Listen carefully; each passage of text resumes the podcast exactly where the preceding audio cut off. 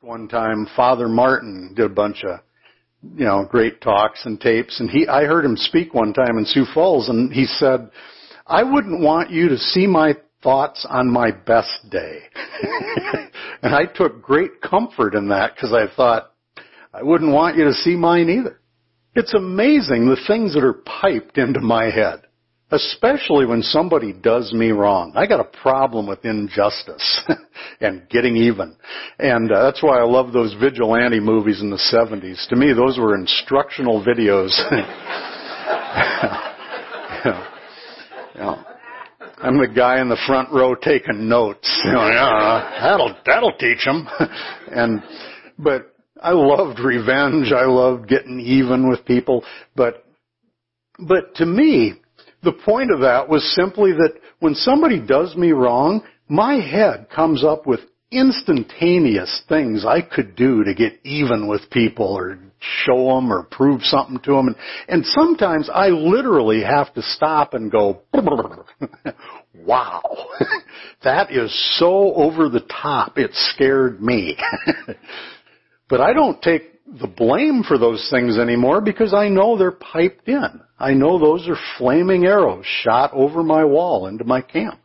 And I like that because I just know that's part of the human existence. And I believe that Christ was tempted, it says, in every way, just as we are. So I don't think he was so holy or divine that he didn't think about doing things. But when I got into Christianity, I really appreciate this one time a guy explained to me, he says, this is not about thought control, it's about action control. You're still gonna think some crazy stuff, just don't do it. just don't act on these things. And if you act right, eventually your thoughts will catch up and come around too. And, you know, I think sometimes it works that way. But I've tried to practice being a better Christian by controlling my thoughts and just about drove myself insane. but I, but action control, that makes sense to me. So, but the point of that is Christ understands, I believe, having a loud head. I think he understands temptation at a very personal level. But I think what made him sinless wasn't that his thoughts didn't go there, but his actions didn't go there. And and then it goes on to say, for we do not have a high priest who is unable to empath, empathize, empathize with our weaknesses. But we have one who has been tempted in every way just as we are, yet he did not sin. Let us then approach God's throne of grace with confidence so that we may receive mercy and find grace to help us in our time of need. Do you know what the difference is between sympathy and empathy? See, we can have sympathy for people because we're sorry for their pain. You know, I'm sorry that you're hurting. I'm sorry that you have these problems. Empathy, on the other hand, is when we feel their pain. And one of the fastest routes to feeling people's pain is when we've experienced their pain. When I see people with problems that I've had, I just feel it. It's like, oh man. You know, I'm a motorhead, and when I see people like it, I'm at the mall and somebody drives by and they got a belt screaming or, you know, bad bearings in their belt tensioners or, you know, something clanking or, you know, I just, I always turn to the wife and go, I can fix that. but I just know that sinking feeling when your car breaks down in the middle of nowhere and I understand just how Oh man, I was just out on the interstate the other day and some guy's pulled off by the side of the road limping along and his muffler's dragging, sparks are flying. I feel that. Cause man, I've been there. You know, I, I, the wife and I hate debt, so you know we drive some junker cars, and that's the problem with being a motorhead. You can keep anything running like forever, even if you don't want to. And the wife said one time, "Why don't you get rid of all those junk cars parked out there in the driveway?" I said, "No, they're providing a very valuable service. He goes, really? What's that? Those are the things that are keeping me from going out and buying more junk cars. I don't have a place to park anymore. And she looks at me and goes, that actually makes sense. but, but I empathize with people that have problems like that or certain health problems that I've had or, you know, the pains of certain addictions. But I, I get it because I've been there and I know what that feels like. So to relate to us on that level, the Bible says it's so critical to establish a relationship with God through His Son because He relates to us and therefore we can relate to Him. And I think the second part of that is not only can we relate to that, but we can aspire to what He accomplished. Knowing that He was with temptation but without sin gives me hope. Because if He could do it through God, maybe I can do it to some level too. You see, Instead of the word relationship, if you could say that a different way for our purposes, relate sonship. I can relate to the sonship of Christ because uh, he has a father just like we have parents and and God has a son just like we have children and and we can relate to their relationships but even more important I think that what the bottom line, how can anybody be fully divine and fully human both? You see, what made Jesus Jesus was he had three things. A fully human body, a fully divine spirit, and a very individual soul. That part, your personality and your thoughts and memories and everything that makes you you. When you die, your soul leaves your body and you got an empty container. And you know that whatever's in that casket is not the person you knew. Their essence has left the building. And it's the same thing with our human bodies. We have a human body, we have a unique soul, but through Christ we have a divine spirit. Remember Christ said, the reason I have to go away is so I can send back my spirit who will not only be with you, but be in you. The message of Colossians, the mystery of the gospel, Christ in you, the hope of glory. And you see, if we have God's Spirit within us, and as Christians, I hope we do, but if we are following God through Christ, just like Jesus, we ha- what makes us Christians is a human body, a unique soul, but a divine spirit. We are born batteries not included. That's why humanly there are things that are impossible for us. We're naturally incapable. But through God, we become supernaturally capable. Uh, capable of manifesting a level of love, a level of forgiveness, a level of perseverance, a level of compassion, a level of tolerance, a level of long suffering, a level of patience that is humanly impossible. But through God, we find that we can manifest much more than we ever thought we could apart from Him. He makes us supernaturally capable of doing more than we can alone. So, in that point, I think it's critical that we can see that Christ was fully human and fully divine, but the hope is not just that He is, but we too can become like Him. The next test, it says, those who know God listen to the disciples. You know, in John, the part we read, he said, uh, uh, we are from God and whoever knows God listens to us. Now who's the us? Notice John doesn't say they listen to me. Now I've seen cult leaders, I've seen religious leaders that said, oh, if you want to get to heaven, just listen to me. well, maybe, maybe not. But John didn't say listen to me, he said listen to us. And there's different debates on who the us is, but I would maintain the us were the original disciples, the original followers, and how did they communicate to us? Well, what they had to say to the church, conveniently, they wrote down. So I think that through the Bible, we are listening to them 2,000 years later, not because John and others are speaking directly, but indirectly. Through writing down what they had to say to the church, to the degree that we believe, listen to the Bible and believe it and follow it, I think we're listening to them. And that makes sense to me because I've been to a lot of churches that either add things to the Bible, Jesus plus, or they leave some things out conveniently, Jesus minus.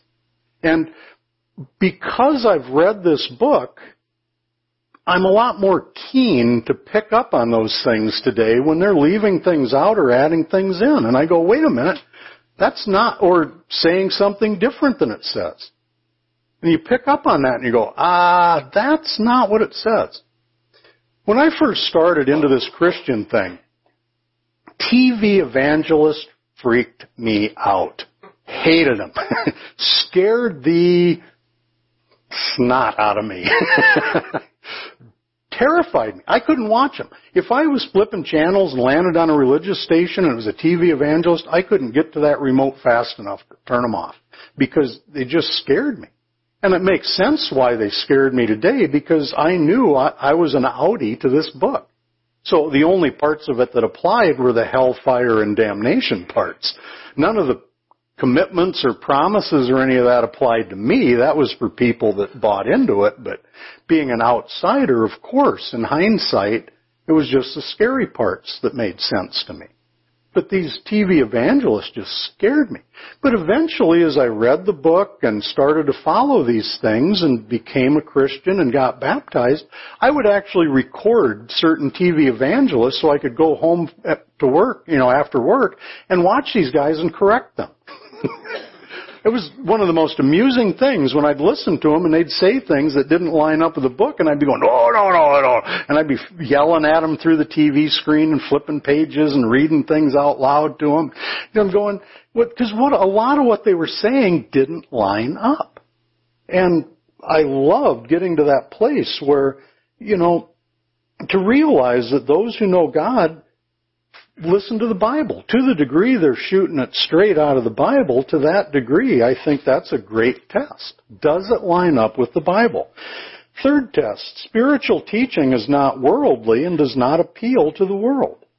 You see, Woe to those who call evil good and good evil, who put darkness for light and light for darkness, who put bitter for sweet and sweet for bitter. Woe to those who are wise in their own eyes and clever in their own sight. Book of Isaiah, fifth chapter. We live in a society that just bombards us with deception. And there's so much spin on everything. Politically, religiously, socially.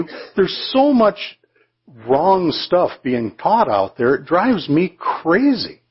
But the point of this is that unfortunately, and you know, I suppose I should tread lightly, but that's not my usually method of operation, but I've listened to churches and I've listened to ministers and I've listened to evangelists say the most worldly things and I'm just, ah, it drives me crazy because I'm going, how many pages did you have to tear out of your Bible to reach that conclusion?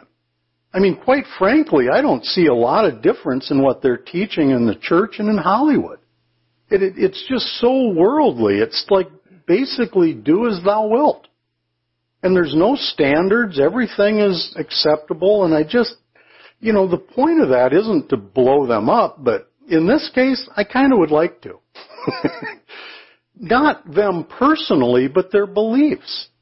Because when they deceive people into thinking that everything's good, you see, it hurt, a lot of these things, people get not just people that engage in certain things, but the people that become victims of people that engage in certain things. And it goes so contrary to the law that we live under as Christians, which is the law of love. See, if we live as the world, we're going to step on a lot of toes and we're going to break a lot of things. And that's why as Christians, I think we're called to a higher standard. Because by the law of love, we refrain from doing things not just because it's bad for us, but bad for other people. And so by that standard, you know, if everybody is, is giving you accolades for being so right or so wise, we might want to rethink where we're at. because we might be going the wrong way. And finally, as a good friend of mine always says, as Christians, we're called to be fruit inspectors. The last test is one that God, that Christ gave us in the book of Matthew and others where he's, he was talking to his disciples and he said, after I leave, there's going to be a lot of false prophets come along and teach you a lot of things that aren't true. And it scared them. And they go, Lord, how are we going to know these people? Because he said they're going to be in your church and living amongst you and claim to be your friends, but they're really evil. Well, Lord, if they're so deceptive, how are we going to spot them? And he gave them one of the simplest tests ever. He said, by their fruit, so shall you know them.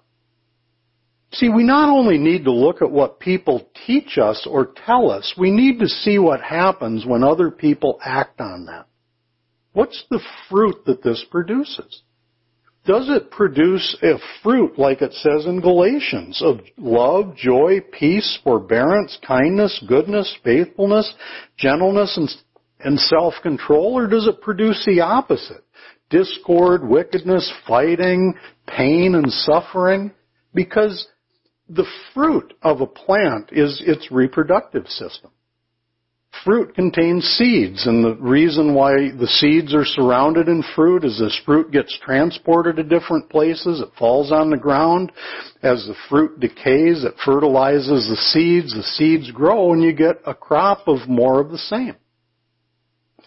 You know, we have an apple tree in our yard. We didn't know it was an apple tree until it had apples. And then in my wisdom, I went, I'll bet that's an apple tree. we know by the fruit. And you see, if we look at the results that a lot of people get, by their fruit, I think we kind of know what kind of tree they are. And we certainly wouldn't eat fruit off of poison trees, but we, we listen to people that are trying to poison us in our minds. And I don't think that's a wise thing to do. So to sum all this up, I think the best way that I can kind of wrap this up simply is imagine if we're taking a journey and to some place we've never been before. If you're like me, I don't travel that well. I get really nervous when I got to go to a strange place. I'm, you just, you know, I'm afraid of getting lost or mugged or whatever. I, I can worry about everything. But, uh, but if we're going to take a journey, then there's certain things that we would naturally do to take a trip and not get lost, right? So what are some of the things we might do? Well, one thing is I would get a map. Maps are great. I love maps. Because if I'm traveling, it's so nice to be able to see the highways and the exits and the miles on there, and that's a great way to not get lost. But I also learned that maps don't work so good if you're holding them upside down. A map alone won't get you there, or if I'm holding it right side up, but I, if I don't have a compass. You know, you gotta know where north is on a map to get your bearings so you can make sense of it. But if you've got it backwards or inside out or you're, you think you're going east and you're going west, you're still gonna get lost. So a map doesn't work good without your bearings. So you need a compass. And that would be a good thing to have. Uh, I also learned that you can get directions. Find somebody that's already made the trip that will tell you how to go from point A to point B. That really helps. And you can also get personal directions.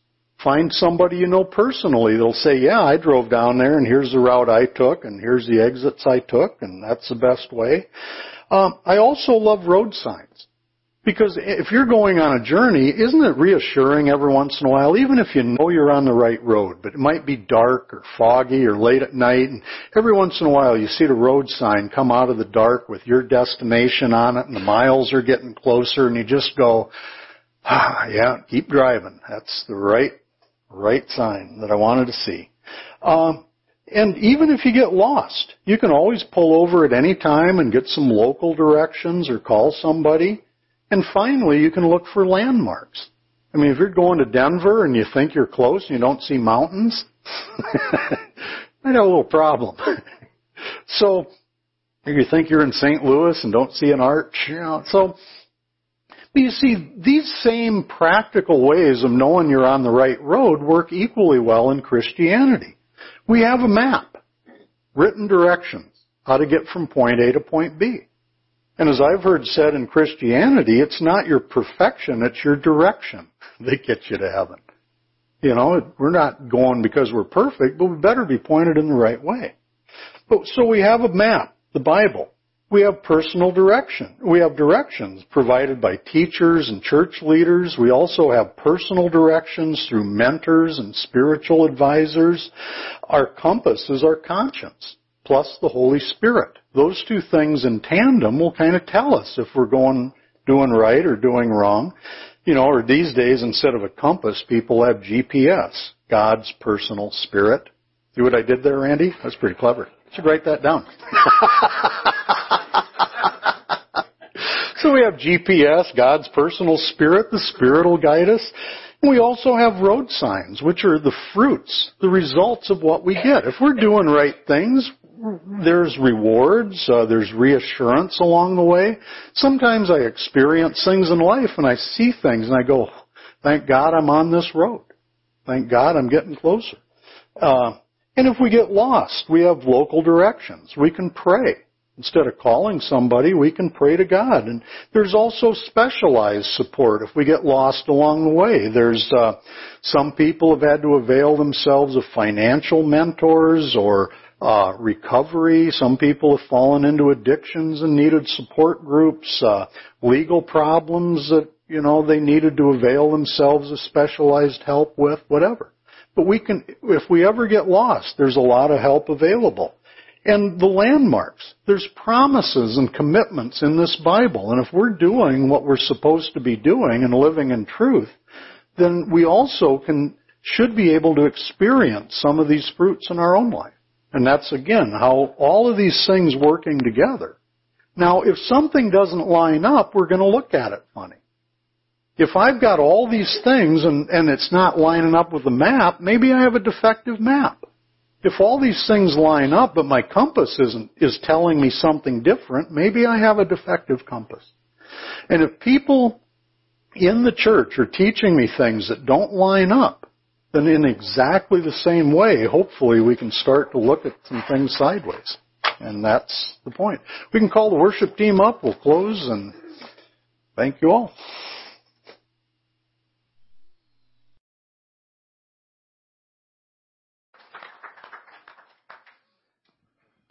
Lord, you've said that uh, we will know truth, and the truth will set us free. Set us free from the lies, and set us free from the bondage of the liars. And may it be unto us according to your will. In Jesus' name we pray. Amen. Amen.